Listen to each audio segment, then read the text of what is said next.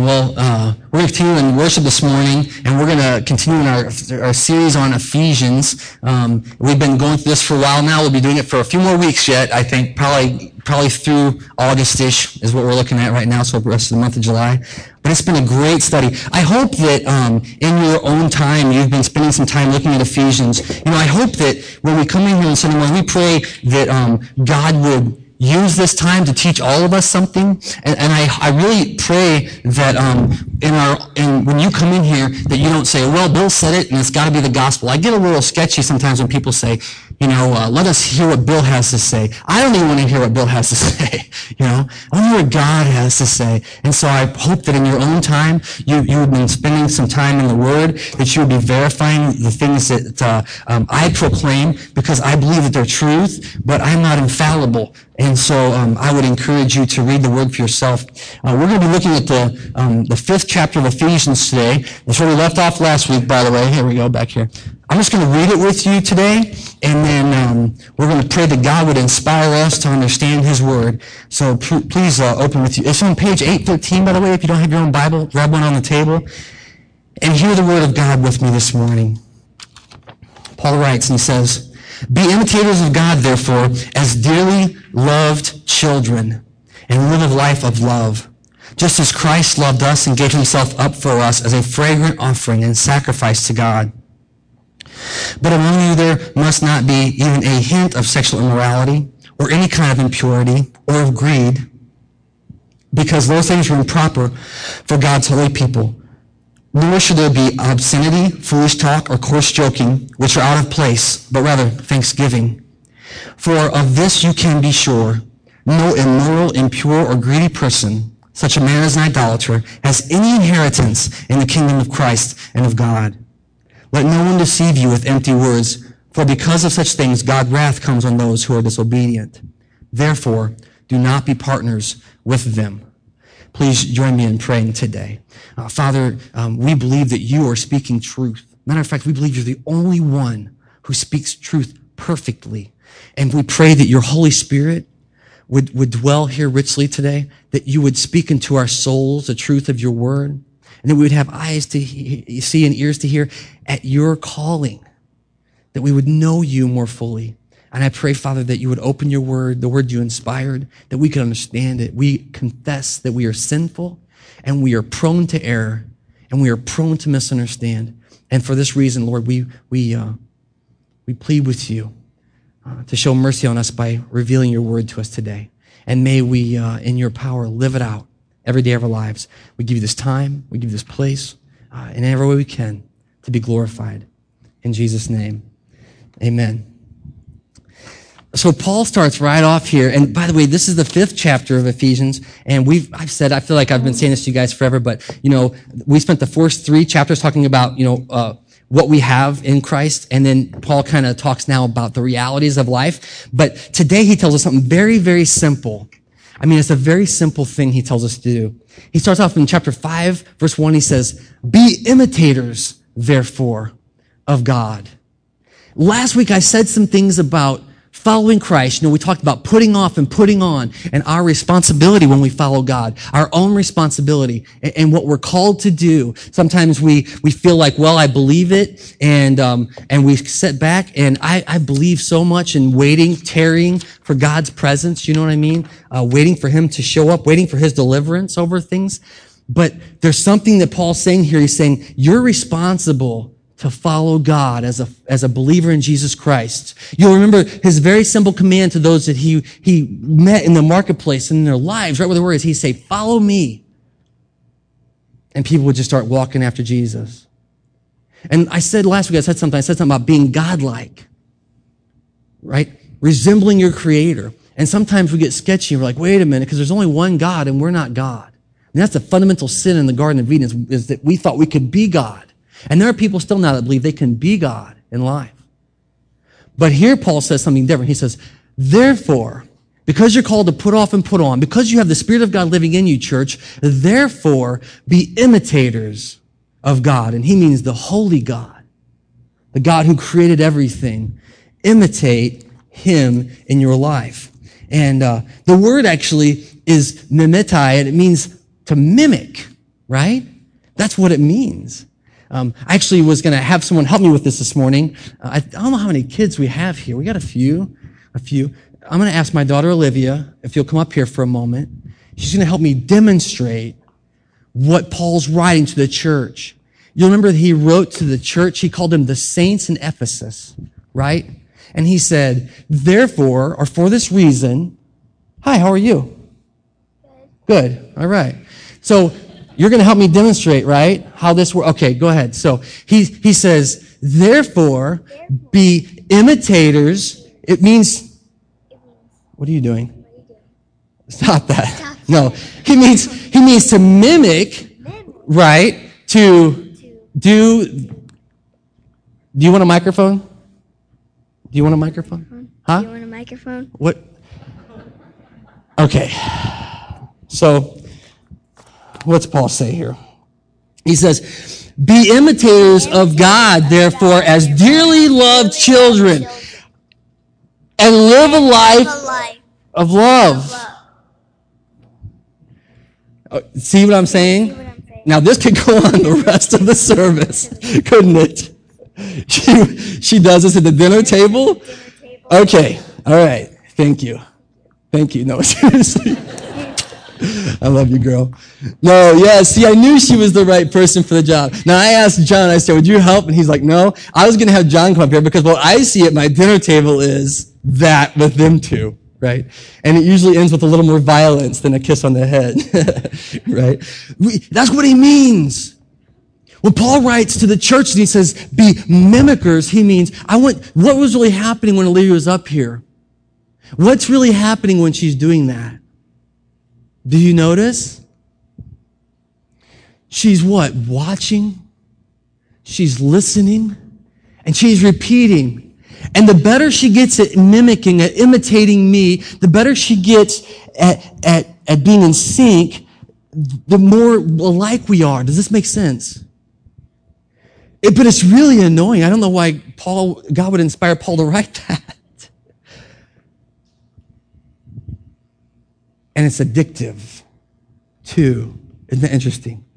Because at the table, I'd say, stop. And she says, stop. Oh, I know, stop. Seriously, stop seriously. And you start trying to think of clever ways you can make them say bad things about themselves. The little stop. Because someone had, but this is what Paul means. Imitate God, church, he says. Be imitators, therefore, because you're called to put off and put on. And he's writing to the church and he knows that we're stuck in our sin. He knows that we're cycling around the same patterns of behavior. And he says, stop all that stuff and instead be an imitator of God. Listen, as dearly loved children, we are called to imitate our Creator. That's where we get righteousness in Him. The more we are like Him, you and I can be imitators in the same way. The other thing, um, as a matter of fact, Paul has a couple of other places that he writes to the churches. You know, Paul, these letters we're reading, Ephesians, are letters written to the churches. And there's some other places that he wrote some things to the churches. And this first one he writes to uh, um, Philippian, the church in Philippi. And he says this. He says, now join with others in following my example, brothers, and take note of those who live according to the pattern that we gave you, right? So he's writing to another church in Philippi and he says, join with others in following my example. Paul is serious. Paul says this crazy thing about being a follower of Jesus that he should, he says, follow, matter of fact, let me show you what he says right here. He says, and this is to the church in Corinth, and he says, follow my example as I follow the example of Christ. It means the same thing. As I imitate Christ. Imitate me as I imitate Christ. By the way, one other thought here on this, right? That thing that Olivia just did really happens. I mean, it really happens at the dinner table, but it really happens in your life, right? In a parental role, in a community role, we are influencers of one another. And the God who made us knows this. And Paul writes here and he says, therefore, because you're called to put off and put on, be imitators of God, mimics of God. Why? Because others around you will begin to imitate your behavior as well. You can become an influence, a godly influence in other people's lives. It happens in your homes, whether you like it or not. Your children follow you, whether you like it or not. And so here Paul says, follow my example, church, as I follow the example of Christ. What a bold statement for a follower of Jesus to make. Follow me Follow my example. The reason that we believe uh, that we can trust God's word is that He inspired it, but He gives us patterns of living. Paul does. That's why we're preaching the the, uh, the um, letter to the Ephesians. Is because He is telling us the pattern that He taught to the church on how to live, on how to be holy. He says, "Be imitators of God, therefore, as dearly beloved children." And live a life of love. So the first thing that we're called to do is be imitators of God, right? But the next thing the church is called to do is to live a life of love. Read with me if you will. This is what the word says. Live a life of love, just as Christ loved us, right? We sang a song this morning. I love that, that those, that that matched up. We sang a song this morning that said the same thing, right? As Christ loved us, teach us to love others. This is the call that we have in following God ourselves, that we are called to live a life like Jesus. Um, actually, some translations will say something like, live in the way of love. Live in the way of love. My favorite words. I love this. I don't know why I'm getting giddy talking about it. Peripateo. I told you about peripateo before. It means to walk around. Peripateo just sounds so funny to me, right? But it means walk around in Christ's love. This is the call to the church. As you have your, your, your motivation or your movement, your locomotion, walk around in love. And here's the thing. Sometimes we get the hippie Jesus thing going, don't we? I mean, have you seen the hippie Jesus? He was like on the hillside, like, hey man, chill out. You know what I mean? That Jesus, the 60s Jesus who like still lives in our culture, sort of, kinda. Like, I don't think Jesus was a hippie. I think he walked around in love. I mean, Jesus, I said earlier, he went into the church and he, he threw over tables because he was frustrated because people weren't prayerful. They weren't interested in having a relationship with God. He would get frustrated when he would do healings because they only come for healings or feeding people. They only come to be fed and they would still deny God's love for them. He, they would not sell themselves out to the kingdom of God. He wasn't some soft spoken, you know, he was uh, perfect, but he walked around in love. I would challenge you as you read scriptures and you find verses that you're uncomfortable with, things that Jesus did. You go, wait, wait, what are you doing there, Jesus? To acknowledge the truth that everything he did was in love. Everything. He walked around in love. And Paul says, therefore, church, live a life of love. I think some of the things that we get wrong in the church about love is that we follow the culture's lead on what love looks like, don't we? Even the word love, we think, we think it's just like kind of, um, I don't know, like emotional. And I mean, there's emotions in it, but love is an action. And here's something else that's interesting to me, right? The word says, the Bible says that God is love. It's not that God loves. It does say, for God so loved the world, but God fundamentally is love. Therefore, mimicking God, when you're walking in step, when you're getting better at imitating Him because of His Spirit living in you, you begin to live a life of love. I'm not saying this is one who does this perfectly, but I'm saying this is what the Word records for us. Walking in step with the Spirit. You live a life of love. We're going to talk about that more today, about what Paul is calling us to do.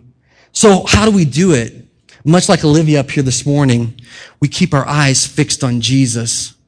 I mean, if you want to know how to live your life, you know, we get those bracelets that people had for a while. I never had one, but it said, WWJD, what would Jesus do? You know, and then sometimes people get offended because people do things that Jesus would never do with that bracelet on. You know what I mean? How do you know? I mean, you got to know what the word says, the Bible about what actually Jesus did when he was here, how he lived. You need to be praying and be in relationship with God so you can ask, what would you do if you face this? Uh, the word says that if you lack wisdom, ask God and he will give it freely. Freely. He gives us his wisdom if we only ask. We're told to live a life of love. Looking at Jesus as our example. As a matter of fact, um, one of the things uh, we talked about earlier is summer dedicated to Christ. Uh, Sierra Oldencamp's coming home uh, the 5th. I would say it's going to kick off now. We're going to change modes a little bit and start getting together and, and, and studying together with Sierra here. I'm, I'm excited about this. One of the things that Sierra and I have been talking about is this conviction that whenever we go to share the good news of the kingdom of God with people, we do it like Jesus did it, right? And, and one of the things, and my brother-in-law Rich put on a thing on Facebook just recently, and I was blown away because I was like, oh, "That's." I can't remember the numbers. I should know them. Maybe I'll post it so you guys can check it out. But it says um, uh, Jesus was asked like 168 questions, and his response was to ask 307, and he answered three. And it's and it's this idea that when people are engaging in, in conversations about things of God, sometimes we're too quick to answer like we have all the answers and not ask more questions. And Jesus would always ask people questions when they would come to him. And this is kind of the heart behind a conversation, wanting a relationship more than an outcome. Do you know what I mean? We're not just pe- people are people. They're God's creation and they should be treasured as such, not like notches, you know, not, not numbers. They're images of our Creator. And therefore, we should treat them uh, in such a way. And so Jesus did this by engaging them in real, he was interested in a relationship. He wasn't interested in being right. Matter of fact, one of the verses I've been trying to live out, and it's hard for me, is that uh, knowledge puffs up, but love builds up. Why did they contrast those things? Paul says, knowledge only puffs you up. Being right isn't right at all. That's a hard thing to realize. So we're doing some things trying to live this out a little bit. So how do you do it? I think when we look at Jesus' life, we look at who he hung out with. And then when we look at who he hung out with, we look at how he hung out with them. And then we can also look at who he didn't hang out with. And we can begin to get a model for how we're to be imitators, as Paul said, of God. Imitators of God. As a matter of fact, read on with me if you would in, in this, uh, in the word today. He says, be imitators of God, therefore, as dearly loved children, dearly loved children, and live a life of love, just as Christ loved us and gave himself up for us as a fragrant offering and sacrifice to God. See, Paul's saying the model is Jesus, and not only is it Jesus, but it's how Jesus pleased God in his life. It's the same model that you and I are called to. I was amazed as I read the word and it said a fragrant offering. I, I want to, um, to tell you that the way this reads a, a little more accurately, it says, and Jesus gave himself up as an offering and sacrifice to God to make a smell that's a good stink. Isn't that an interesting thing to say? It's like redundant. The, the aroma is redundant here. That there's something that in Christ is pleasing to God. There's an aroma. Paul says, be imitators of God there should be something in our lives. And the question that I have is, how does, you know, your life smell? I mean, that, it's a weird question to ask, but I, you know, pray that God would give us eyes to see it, ears to hear. And are we fragrant offering before the King of Kings and the Lord of Lords? Is this the life that we have in Him? I want to remind you for a moment, I want to remind you of the reality of the smell of Christ in the world because some people couldn't stand it. He drove them crazy, Jesus did. They were offended by his stench. And some people, man, they couldn't wait. It's, Come on, Jesus. I got room at my table. Sit down with me. Come into my house. Live with me. Because they smelled it pleasing. Paul says here, as an offering and a sacrifice to God. Jesus' greatest work on, for all eternity on our behalf was on the cross. And you think about the brutality of the cross. You think about the reality of the cross. And you think, oh, it must have been awful to see. I mean, awful. And the word says here that in heaven, God is saying, this is my son with whom I am well pleased. What a radical call to the church to be imitators of Jesus. I mean, what a very hard thing to aspire to. He says there should be something pleasing. There should be something that God looks down and says, this is my child. I was reminded recently in my own walk that our goal as followers of God, as believers in Jesus Christ, is on the day that we see him face to face, he says, well done, good and faithful servant. It doesn't mean we've earned salvation. Far from it. It means we've lived in his grace, his mercy. We've smelled it. We've tasted it and we've begun to share and to live it ourselves and people know it. And God himself is pleased with us. And he would say, well done, good and faithful servant. That's a different thing to pursue in our lives. I want to show you a little bit about this aroma, some places that this is used in scripture. This is a story about Jesus. He's in this room with the disciples and a bunch of other folks. This is the people he's hanging out with. And it says, Then Mary took about a pint of pure nard. And nard, I can't imagine it smells good, but it must have, right? It sounds like lard to me. It just doesn't sound appealing to have a pint of it on me. But it says, It's an expensive perfume. And she poured it out on Jesus' feet. And then she wiped his feet with her hair. You'll, rem- you'll recall that if you know the story, that the disciples themselves were offended by this this. They said, What a waste. Why would you do this? But look at what the word says. And the whole house was filled with the fragrance of the perfume. That word is the same word that Paul says the sacrifice of Jesus was a pleasing aroma. And this is one that we're to imitate in our lives. An extravagance poured out. Can you imagine what that smells like. Can you imagine what Christ dying for our sins smelled like in the whole house of God? I mean, that's the same word, same idea. So not only is the whole place filled, but here's the next thing it says, but this is Paul, by the way, writing to the church in Corinth, again, another letter. He says this, but thanks be to God who always leads us in triumphal procession. This is us, church, me and you, in Christ Jesus. And through us, he spreads everywhere the fragrance of the knowledge of him. There it is. So it's not just this thing for Jesus. And it's not just this thing for the church in Ephesus. But he says, praise be to God who leads us forward so that we might everywhere spread the fragrance of the knowledge of God. And I know it's juxtaposed. I know there's this kind of thing because the world says that stinks. But it's our call to spread the aroma of God everywhere we go.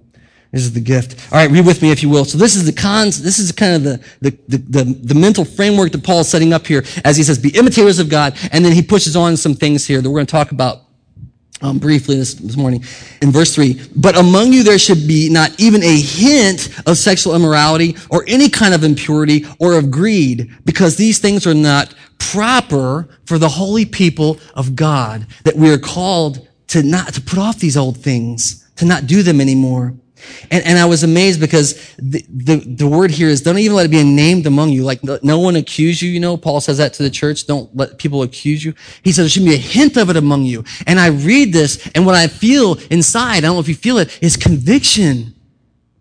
I mean, the three words that he has here is, uh, the one is porneia, right? For sexual immorality, it's porneia. And now that's interesting because we have a word in our culture for that, right? It's called porn. And we don't want to talk about porn at church. Do we? We don't want to do that here. But right here in God's word, it says, Paul says, it should not be among you. I was amazed when I started looking. It's, you know what it means? It's the selling off of something that God calls holy as cheap. Something that God calls very good as worthless. This is what Paul says. It should not be so among the people of God. We should not be those who would sell our inheritance for a bowl of soup something that God says is so good, and we would just say is, eh, no big deal. No big deal. He says, don't be that way. Don't uh, live a life that that can be named for you, about you in your life. Sexual immorality, he says, should not be living among you. Um, I, I want to I want to take one second here to step out and talk about something. Uh, a few weeks ago, um, someone asked a question uh, via our comments. By the way, on the bottom of your engagement sheet, there's a comment and question tear off. You can tear that off, and you can write comments about the service or questions or prayer concerns. Right? Well, someone wrote a question. And, and um, I've been praying for the last two weeks about where, and then here God brings us a place where He says, "Let no, there be no sexual immorality among you." And uh, this person wrote the question. They're like, "Well, what if this isn't true for me?" What do I do if I've already given away what God calls precious? And my heart and God's heart on it is, is that in Christ, all things are new. I mean, you remember what Jesus said when he would encounter sin in the world, and we have a heart because we, you know, but Jesus would encounter sin and he would say, sin is sin. But he would say, you are forgiven. Go and sin no more. I mean, it's our hope for holiness, isn't it? Because we know we're all sinners. We've all fallen short of the glory of God. And yet, when we realize our sin, God asks us to confess it and to repent. That means stop. And, and, and even in that, to trust Him that we can stop. You know, Paul says there's a thorn in my flesh that I can't remove. I do the things I don't want to do. And yet we continue to li- lean upon His throne. And I would say very clearly that if you're in that spot and you feel like it's too late for me, it's over, there's no hope, that's a lie. The God that we follow is the God of eternal hope. The Savior that we believe in on the cross died for every sin. And you and I can take that to eternity, knowing that that's true. And therefore, in Christ, we can be new again. And I would just offer that as a word of encouragement that don't believe that you've, you've, there's no sin that's beyond redeeming in God's eyes. There's no sin that's beyond redeeming in the eyes of God. And so um, here, when he says, "Let none of that be among you," we, we are called to um, uh, aspire, right? Reading on. The next thing he says here is, "Let no impurity be among you." And that's another word. That's even harder. If you think this one little area, how about your whole life? The word means mixing, right? Let nothing, let no sin be in it. Like not even a little bit. You ever heard the old saying, like, um, a, a small fly spoils the whole ointment? You know what I mean? Like he's saying, be pure in Christ, church. Be pure. I'm like, man, like there's so much in my life that's not that way. But it's what Paul is calling us to in Christ Jesus. Imitators of God. The word says that Jesus lived a life and didn't sin. He was fully man and fully God, and he did not sin. And Paul says this is our standard as followers of him, imitators of him.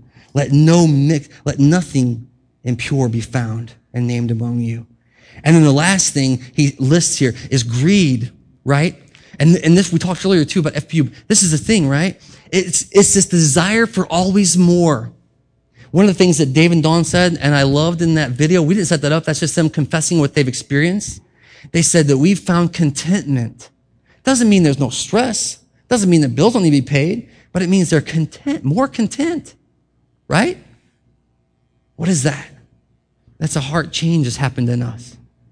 That you don't have to always, this insatiable, never ending aspiring for more. And it doesn't only mean money. We read greed, I think money, but it means more of whatever, you know? I mean, any area of your life, if you always want more, more, more, more, God calls that greed. We can desire things but fundamentally not more. Matter of fact, I heard somebody say one time, uh, this is a really helpful little thing. They say you can, God desires for us to want things. I mean, we're made to want things, right? It, it motivates us. But he says a fundamental question that you can ask yourself as a gut check, as a follower of Jesus, is, am I willing to sin to get it? Because if you or I are willing to sin to get what we want, then it's not of God. He would never have a sin to get it. And that's the fundamental issue. Greed is that willingness to do anything to have more, more, more. So, read on with me in verse 4. Therefore, there should be no, nor should there be obscenity or foolish talk or coarse joking, which are out of place. Oh, by the way, it says in the end of verse 3, because these are improper, improper for the holy people of God right? They don't, it means they don't fit. It doesn't stand up to the standard that God has for his people, his believers. And therefore it's not fitting, the word tells us. I keep backing up. I want to share one more thing with you. you know how awesome it is to live in a community of faith? I find it such a blessing. And I'm always encouraged. And one of the things that happened this last year is we had, we have some Greenville College students that hang out with us and they do something called the Capstone Project. And one of the Capstone projects that was done this year, uh, I remember the title. It was called um, "The Bride Wore White, but What About the Groom?" And they made this case. I thought it was a pretty good case that we lay off the call to purity on women, as if men don't have the same call. And they made a very strong case that we kind of give guys a pass while we have these expectations for women. And the culture sees this too. Everyone sees this. And I just thought, man, what a great look at the call that God has for his people to all be holy, all be pure. I would, if you want to get a copy of that, I'll send it to you. It's a, it's not hard, long read. It's a great work. And it just kind of challenges the, the status that we take in the church and outside the church toward these things of holiness. All right. So this is what it says in verse four. Nor should be obscenity, foolish talk, or coarse joking that are out of place, but rather thanksgiving. Now here's the, here's the solution, right? Paul's been telling us to take, to put off and put on. And he's saying to take off obscenity, coarse talk, and, and was it foolish joking, right? And what's really interesting is that, um, Obscenity is like anything that's improper, you know? Like we think of cursing as obscenity, but it's just anything that's improper in our lives. Paul says, take it off. Don't, don't live immorally, right? And then the next thing he says is um, uh, foolish talk. Foolish talk is funny because he means don't say stupid things. Don't use your mouth for stupid purposes. It means moronic in the word. That's what it means. Don't say things that are moronic. And you go, man, Paul, that's pretty harsh. That's not politically correct to say don't be stupid. But that's what he says. Church, don't say stupid things. So those first two, I go, okay, yeah, you know, obscenity, yeah, I won't be obscene and uh, it's not fitting for me and I won't say stupid things. I'll try not to say stupid things. But here's this third, it says, um, or coarse joking, something like that, right? What's the word say? You guys, coarse joking? Yeah. You know what it means? A quick wit. Man, we love a quick wit, don't we? We call it sitcom, right? Oh, you're in a social environment, you know, and someone just gets somebody. Yo, that was brutal. Paul says, that ain't fitting for the people of God. I go, come on, Paul, give me something. You know what I mean? That one's hard. It means a fast turn. It means, it means, it's good. It means a, a good thing. You're using God's giving you a quick wit of your mind but what are you doing? You're, you're injuring people with it. You're wounding people. And we all laugh, but someone goes off and they aren't laughing. Paul says it's not fitting. Here's a solution for these things. Instead, continually give grace and thanks. He says, instead, live a life of thanksgiving. The word is Eucharisto, same thing as communion. Live a life where you're saying, God, thank you. I'm wondering as I read this stuff today, I don't know if you're with me or not, but I'm wondering as I read this if, if it makes sense.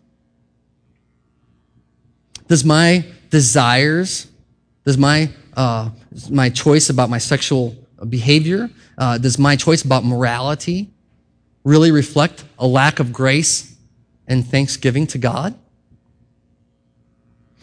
Do we sang that song? Right? Do we treasure the things that God treasures in our life? Do we call the things sacred that He calls sacred in our life? Do we stand and do we say thank you? Do we live a life of grace and thanks for the things that we have? The people who are in our lives. This is Paul's response. And I would challenge you, and what is it that encourages us to do, that wrong? Is it possible in that moment, in that moment, to say, oh, God, thank you for that? Th- thank you for the situation, or, or uh, thank you for the struggle. Th- thank you for this person I'm having a hard time dealing with.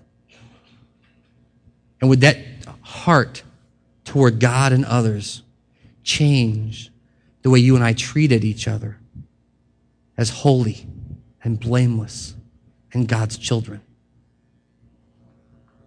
Paul says here, put off those old things and put on um, this fragrance of grace and thanks. This is his solution. So this is the kind of people we're to be. I want to, I want to finish up here. Let's just read, read through. Here's what he says in verse 5. For this church you can be most assured. No immoral, impure, or greedy person, such a man as an idolater, has any inheritance in the kingdom of Christ and of God. He says something profound here about all things we've been talking about, right? Be imitators of God, therefore, right? He's saying that what you do is who you are. He says, what you do is who you are. He says, listen, church, no immoral, impure, or greedy person will enter God's kingdom. They won't get in. It won't happen. Well, that's harsh, right? He's saying that as those who are being sanctified by God, we are called to imitate him in our lives, and therefore we should not rest thinking, well, we're all going to get there somehow. Right? Instead, we are called to live a life that is holy and blameless. So here's this word. Such a man is an idolater, right? He's saying that if you're living your life in this way, you are worshiping a God that you have made up. If, and this is hard, if you've become comfortable with your sin in your life, you've got a made up God. Because God is never comfortable with sin. It is not his plan. The word says you have no part in Christ's kingdom or God's kingdom. What? Kingdom is this ruling place where God is in charge. Remember, the fundamental issue in the Garden of Eden is that they believed that they could be God. He says, No, you will obey me. You will, you will listen to me. You will live as I've called you to live. And Paul says here that they will not enter the kingdom of God. L- read on with me. They have no place, and let no one deceive you with empty words. For because of such things, God's wrath comes on those who are disobedient.